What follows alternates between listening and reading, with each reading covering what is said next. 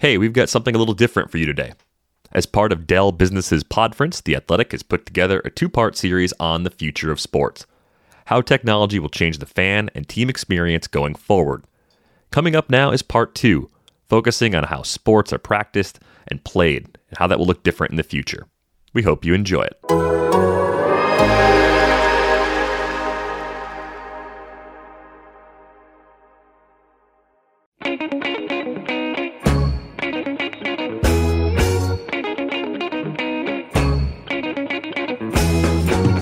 Welcome back to our special two part series here on the Athletic Podcast Network. I am Mike Smeltz. In episode one, we looked at how the fan experience will change in the near future, how going to the games, watching the games, and taking a piece of the games home are shifting in the digital age. Today, we're looking at what is evolving from the player, team, and league perspective. Now, baseball is a sport that straddles both the cutting edge of innovation and a dedication to its roots. One element of the game that has spanned the decades is players and teams' dedication to cheating. It's a big salvo in the war over the stealing signs. You know, there's all everyone's always trying to steal each other's signs. They still are. That is Eno Sarris, baseball writer at The Athletic, who often writes about the confluence of analytics and gameplay in the sport. Sarris is talking about a new piece of equipment in baseball called PitchCom that, yes, is an advancement in the game, but looks like something from 30 years ago. So this year they've introduced PitchCom device, and it just looks like an old school, I don't know, almost like a pager or something with the big fat buttons on it. It's got these big fat buttons on it. It's on the it's on the wrist of the catcher, and they can press a couple buttons, and then it just basically I think it's Bluetooth technology, and it goes to the hat of the pitcher and it'll actually say slider. and the funny thing about it is you can record whoever whatever voice you want because they wanted to be able to make it Spanish. Uh, you know, they wanted to be able to make it any language. They wanted to make it the pitching coach or the manager or, you know, Morgan Freeman, yeah, the voice of God telling you uh, slider down and away. But sometimes even the voice of God isn't enough for flawless communication. We've already seen pitchers. There was a pitcher in Washington who took the hat off and was putting it the hat on his ear as if it was like some sort of speakerphone and he had to like get the thing closer to his ear to hear it. So you see people that are having trouble hearing it. And now I think October and everybody it's rocking and it's the eighth inning and your reliever is just I can't I can't hear you, dude. According to Sarris, one flaw in relying on PitchCom is that if it doesn't work, it puts the early adopters at a disadvantage. And then they have to go back to signs they didn't practice, or they don't do as like right now when you do when you are doing signs, it's like three or four pages. They've got pages that they look at on their thing, and they're like, okay, we're on the third page, fourth set of signs, you know. and then the the, the pitcher has to look in his hat and go, okay, third, okay, fourth set of signs, okay, that's what he means. So what if they're if they're not practiced in doing that, and they have to? So there's still going to be some games that baseball teams are going to play with this, you know. Like it's not going to be be the last thing that ever happens in sign stealing. PitchCom was introduced to thwart cheaters. But Sarris says if sports history shows us anything, there will be some clever bad actors that will figure out a way to manipulate PitchCom to their advantage. You know, now you've got this Bluetooth thing, and you know, could that not be hacked? They have a similar thing in football where you have you know kind of a Bluetooth thing, and it goes uh, to, from the the head coach to the to the quarterback, and they can communicate with the quarterback on the field instead of doing the signs. The same idea. But there's this old story out here on the West Coast that Bill Walsh used to actually turf those, used to do something to throttle those so they wouldn't work. And Bill Walsh used to plan his first 20 plays along with his with his quarterback. So then the quarterback would know what the 20 plays were, and once the, the things didn't work and you couldn't hear, then both teams had to stop using it. So it became a competitive advantage for Bill Walsh because they knew what their first 20 plays were going to be, and he could throttle it so that it wouldn't work for the other 20 plays, and the other team would have to either use these signs or would be basically on their heels. So I wonder if the next uh, sign stealing scandal in baseball is going to be someone hacking into the Bluetooth and hearing it, you know, or or throttling it. So then the people have to go to signs they're not used to using anymore. As slow to react as the MLB can be at times, that carefulness, to put it politely, is a good lesson for business. Implementing major changes takes time. Relying on so called robot umps instead of your Joe West types is the biggest of changes. I think the way that any technology goes in baseball, and we've seen this with robo umps and with wearable technology that they use to become better players, or the data that they get, uh, the Rapsodos, the the, the the, the technology they pitch in front of, the, you know, all this all this technology. If you're comfortable, if you've seen it on your way up, then you're comfortable with it you know and i think that's why if you look at the robo umps that are going to that are i think are coming to baseball you see that they went to the arizona fall league and then they went to high a and then they went to, you know, to low a and then went to high a then went to double a. So they're basically coming up with these young prospects as they come up so that the younger players when they get to the big leagues and there's a there's a robo ump will be totally used to it. And the older players will complain about it. And i think that's the same process you've seen basically with his PitchCom is it's been around in the minor leagues, it's been around in certain leagues, it's been around certain clubhouses for like you know I'd say three to four years. So some of the younger players uh, are more used to it. Maybe the ones who are going to be the first adopters, and some of the older players are just going to be like, we haven't done it this way. I'm not used to it, and I don't want to do it. The technology behind robot umps isn't new. Sports like tennis have used tracker systems that can quickly spit out whether a ball was in or out. But in baseball, there are different dynamics at play, where the strike zone is wildly different for players like 5 foot 6 inch Jose Altuve and the 6 foot 7 inch Aaron Judge. And so there's been almost philosophical questions about what the strike zone should be. Should the strike zone move as they move? If they crouched really low, should the strike zone go with them as they crouch really low? Would the hitter be able to manipulate the electronic strike zone by changing the way the way he's standing? Could he just could he theoretically get his shoulders really close to his knees and create a tiny strike zone? You know, like how responsive do we want it to be? Do we want to set it to their their general height or their specific height in the box? And then how responsive do we want to be to changes in their stance when they're moving as the ball's coming in? And the ball is also moving in a 3D space. We want it to continue to be a 3D strike zone? We've been calling it more as a 2D strike zone. But if once we start doing the robots, are we going to make it 3D? And so then there's going to be pitches that become strikes later in the strike zone. And so there's a lot of sort of questions. And that's why I really like the way they're doing it because they're doing it many, many years. And you might even be, begin to see second and third order effects where you start to see pitchers try to take advantage of the, of the electronic strike zone, start to do little trick pitches and try to do the Sergio Romo slider where they just catch a little bit of it, or the Rich Hill curveball where they catch a little bit of the strike zone and hit the plate. And so if you can see the second and third order you know things that'll happen out of what you do then you can sort of adjust on the way and hopefully come to the big leagues with the best situation and beyond those philosophical issues, as Sarris says, there is an issue with the technology itself.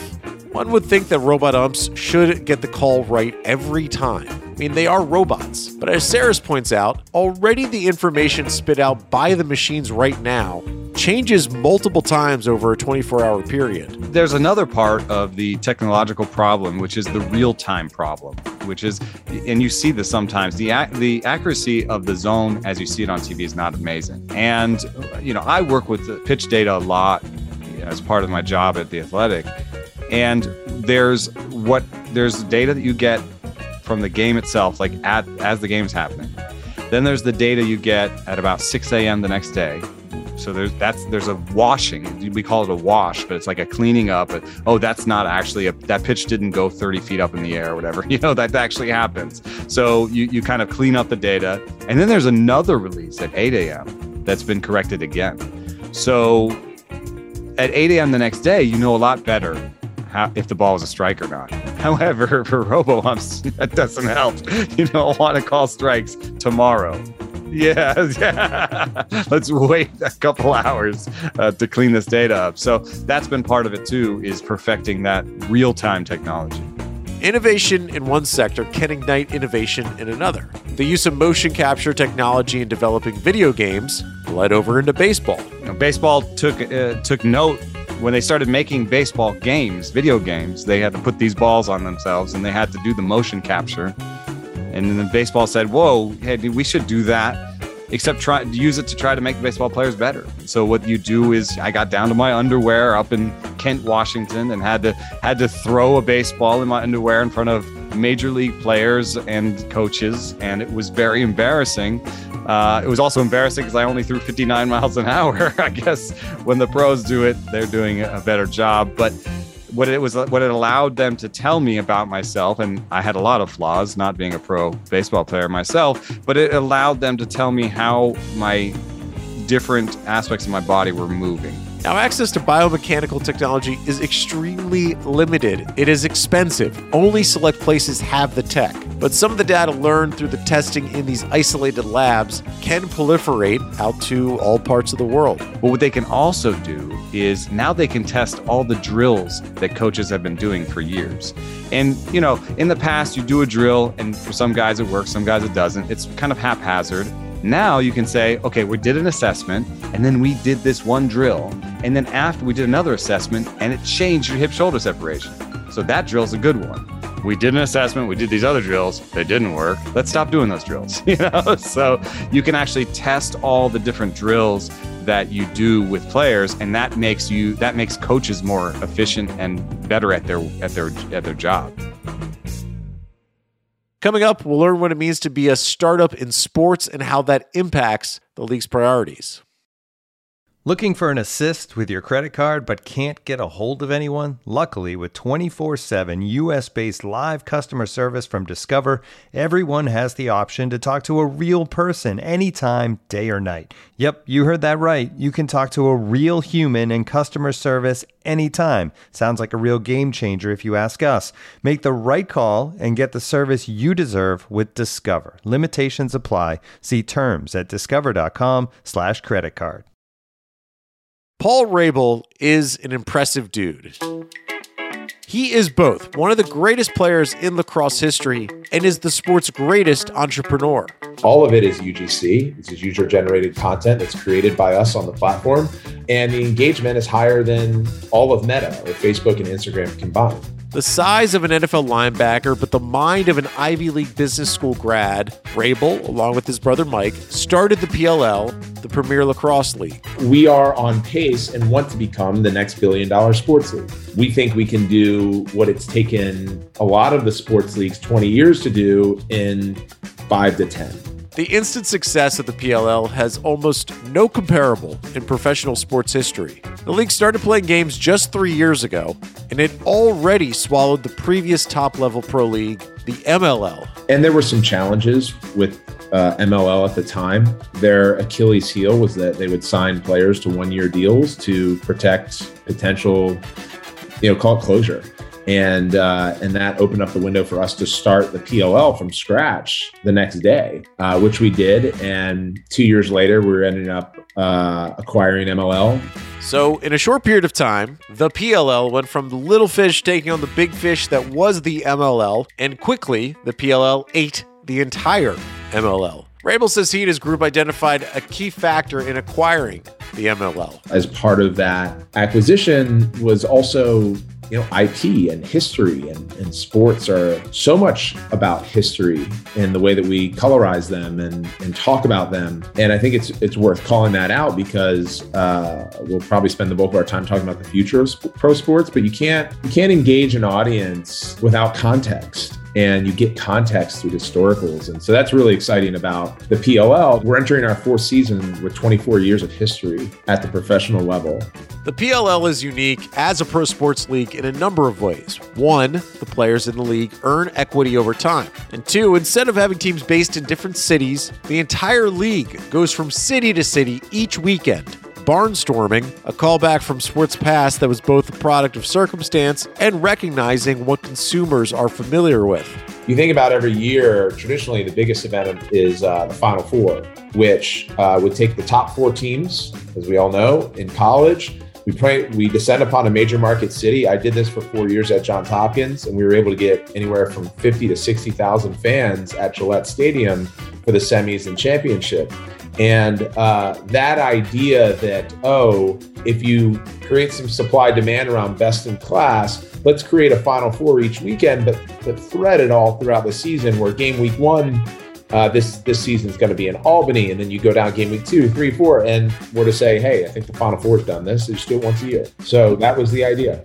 If the NFL was a league that exploded because of television, how that game looked on TV and how it was broadcasted on TV, then the PLL is attempting to use modern social media, TikTok, Instagram, Twitter, as its catalyst for exploding interest. Of course, that isn't revolutionary to say. A startup business, one involved in entertainment, is going to use social media. But hearing Rabil talk, it is much more than just a bullet point on a PowerPoint. This year, the PLL signed a landmark deal with ESPN. Their games will reach a potentially massive audience on ABC, ESPN's networks, and ESPN Plus. But for Rabil, he is looking beyond television and streaming. To him, one of the best aspects of partnering with ESPN is having the company's hugely followed social media platforms pushing out PLL content 24 7. I think ESPN's social, and it's backed by the size of the audience. They've figured out social better than any of their network competitors. They have 25 million plus followers across ESPN and, and SportsCenter accounts across all the different social platforms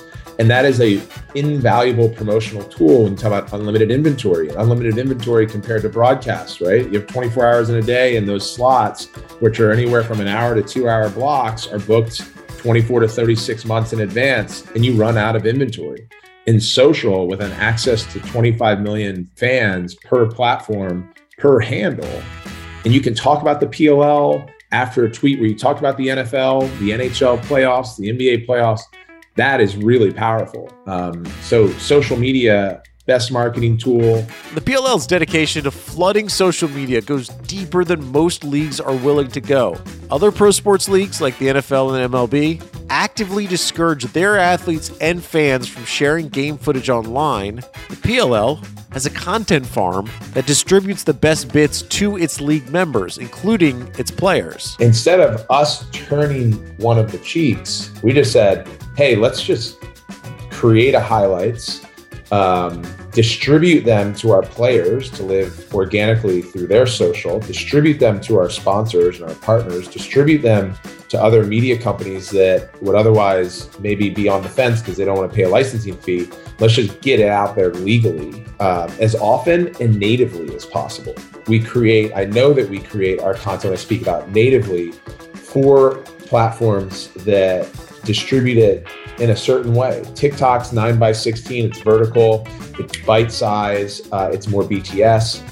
Um, Twitter, you can go 16 by 9, so horizontal, and it's more conversational and second screen, and understand Instagram and Facebook. We'll create custom content for our players. We won't upload it; they'll upload it. In some cases, we'll upload it for them, and then you learn from it. You, you uh, through our business intelligence team, we pull all of those metrics and impressions and engagements, and we're constantly surveying a very quickly evolving algorithmic environment and social um, so we can be at the forefront of it. Because of how young the PLL is, both in the age of the league and the age of the people running the league, there's a clear dedication to making the PLL more than just a bundle of games that show up on a streamer. You know, there's a lot of conversation, and it's a, it's a beautiful series every year. And Drive to Survive on Netflix have done a fantastic job, job of driving value uh, to the U.S. consumer base of an international competition like F1 uh, but before Drive to Survive, there was Hard Knocks. Before Hard Knocks, there was The Ultimate Fighter. Before The Ultimate Fighter, there were things like Mighty Ducks and Rudy. So this is all scripted, film, unscripted, which is reality or documentary series or documentary films that uh, drive humanization and conversation around the people in sport. And that's what ultimately leads to more tune in on the live broadcast, which is tied to these leagues' revenue. So we are uh, we're diving deeply into scripted, unscripted, and and telling more stories around lacrosse away from the live games. The lessons from the PLL are clear. Games aren't enough anymore. There is so much competition for audience. The PLL finds consistent and proven ways to interact with its customers through that steady drip of social media that go far beyond the allotted time of a lacrosse game. So, for sports fans, the future of sports means they'll get more of it, just not necessarily those games. Talking about behind the scenes videos, documentaries, podcasts, social media, NFTs, alternative broadcasts. As in episode one, all of this comes down to choice and leagues are doing everything they can to guarantee fans choose their sport to invest their time into. I am Mike Smeltz from The Athletic. Thank you for listening.